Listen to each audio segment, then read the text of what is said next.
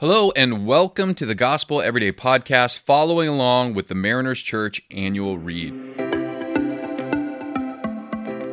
There is unlimited grace for us today, no matter what happens, because of who Jesus is and what he has done. I'm Aaron Kerr, your host for today. Today we're looking at Proverbs chapter 15, verse 20, chapter 30, verse 11, and verse 17 together. It says this A wise son brings joy to his father but a foolish man despises his mother. There are those who curse their fathers and do not bless their mothers. The eye that mocks a father, that scorns an aged mother, will be pecked out by the ravens of the valley, will be eaten by the vultures. Now, as we continue to look at how God wants us to live wisely in the world, the question is raised how should we treat our father and mother? It's really important. I can think of countless examples in my life where it seemed like the kids, not the parents in the home, were really the ones in charge. The kids would not listen to their parents or they'd talk back in a way that would have easily gotten me disciplined in my house. The consequences of such homes were usually chaotic and were driven by the whims and the emotions of the children rather than the leadership of the parents.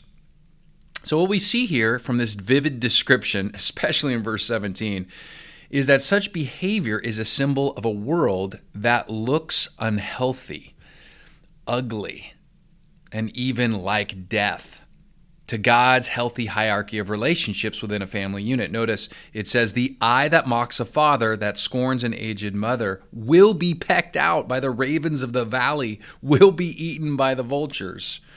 Talk about making your point. A buried carcass is a dishonorable and a tragic end. And the wisdom writer wants to warn us to avoid such a foolish end to treating our parents without honor and respect, no matter how foolish or evil they may actually be. Now, I like how Keller clarifies what the writer is not saying, because some people honestly may read this and because of their painful childhood disregard this proverb entirely.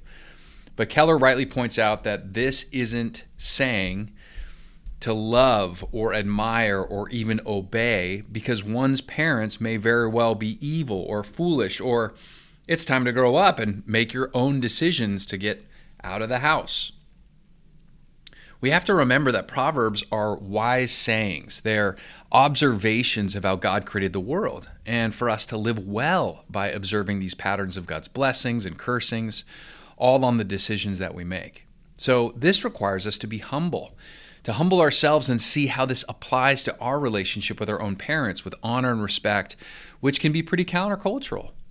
Now, have you ever noticed how many kids' movies depict the kids as the heroes while the parents are the naive bystanders or uh, even the fools? As opposed to some cultures in our world that literally worship their parents like an idol, our culture can tend to worship youth as an idol at the expense of honoring the ones who actually brought us into the world. Now, either way, either end of the spectrum can be foolish.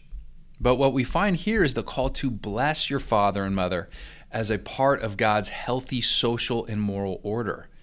Now, I know in my family growing up, I can recall times in which I didn't understand why my parents were reacting so strongly about one thing.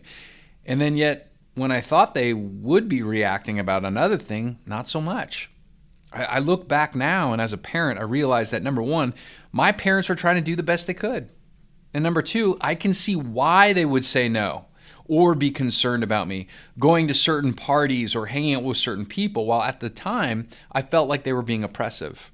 It's taken me time to see more clearly that they were trying to protect me and guide me to make better decisions, even though I'd get angry or even mock them and occasionally despise their actions towards me. Now, I don't know what kind of family you grew up with, but the point of these proverbs here makes it clear. How can we honor our parents regardless of the past? How can we look to our true Heavenly Father and be refreshed by His perfect love for us to have the grace to honor our less than perfect parents in a way that demonstrates wisdom from God? Maybe it's not your parents that are challenging for you, maybe it's your in laws. Uh, maybe um, today could be an opportunity to change the script with how you approach and honor them. I like some of Keller's ideas here, and let's consider putting one or more of these into practice this week. Find ways to show them respect at holidays, at gatherings, with phone calls, or even with social media. Give credit where it is due. For example, I learned this from you and pointed out. Maybe it's time to forgive them for a wrong. Maybe it's time to look for ways in which you can see that they tried to make time or they sacrificed in some way for you. Choose to focus in on the good. Imagine the impact this might have on your kids or, or others watching you. How might such honor and respect create a ripple effect to inspire those around you? Do you think our society could grow in this area of honor and respecting our parents? I think so. And I think it's God's desire for a healthy and thriving community. So let's pray about this together. Lord Jesus, for many of us, we have difficulty in talking about our parents. In some ways, we're grateful. In other ways, maybe we're disappointed or angry. We acknowledge that there are no perfect parents. You alone are perfect. But we choose to be grateful for using them to bring us into this world. Would you help us to seek the true and perfect love we need from you as our Heavenly Father and guide us to honor our parents in a way this week that delights you? In Jesus' name, amen. Thanks so much for allowing us to be a part of your day. Please be sure to subscribe and share. You can tune in tomorrow for fresh new content. And remember, no matter what happens, there is unlimited grace for us today because of who Jesus is and what he has done. For questions about service times and more, you can access all information about Mariners Church by downloading the Mariners app at your favorite app store, visiting the website at marinerschurch.org, or by finding us on Instagram, Instagram handle Mariners Church. Till next time, have a great day.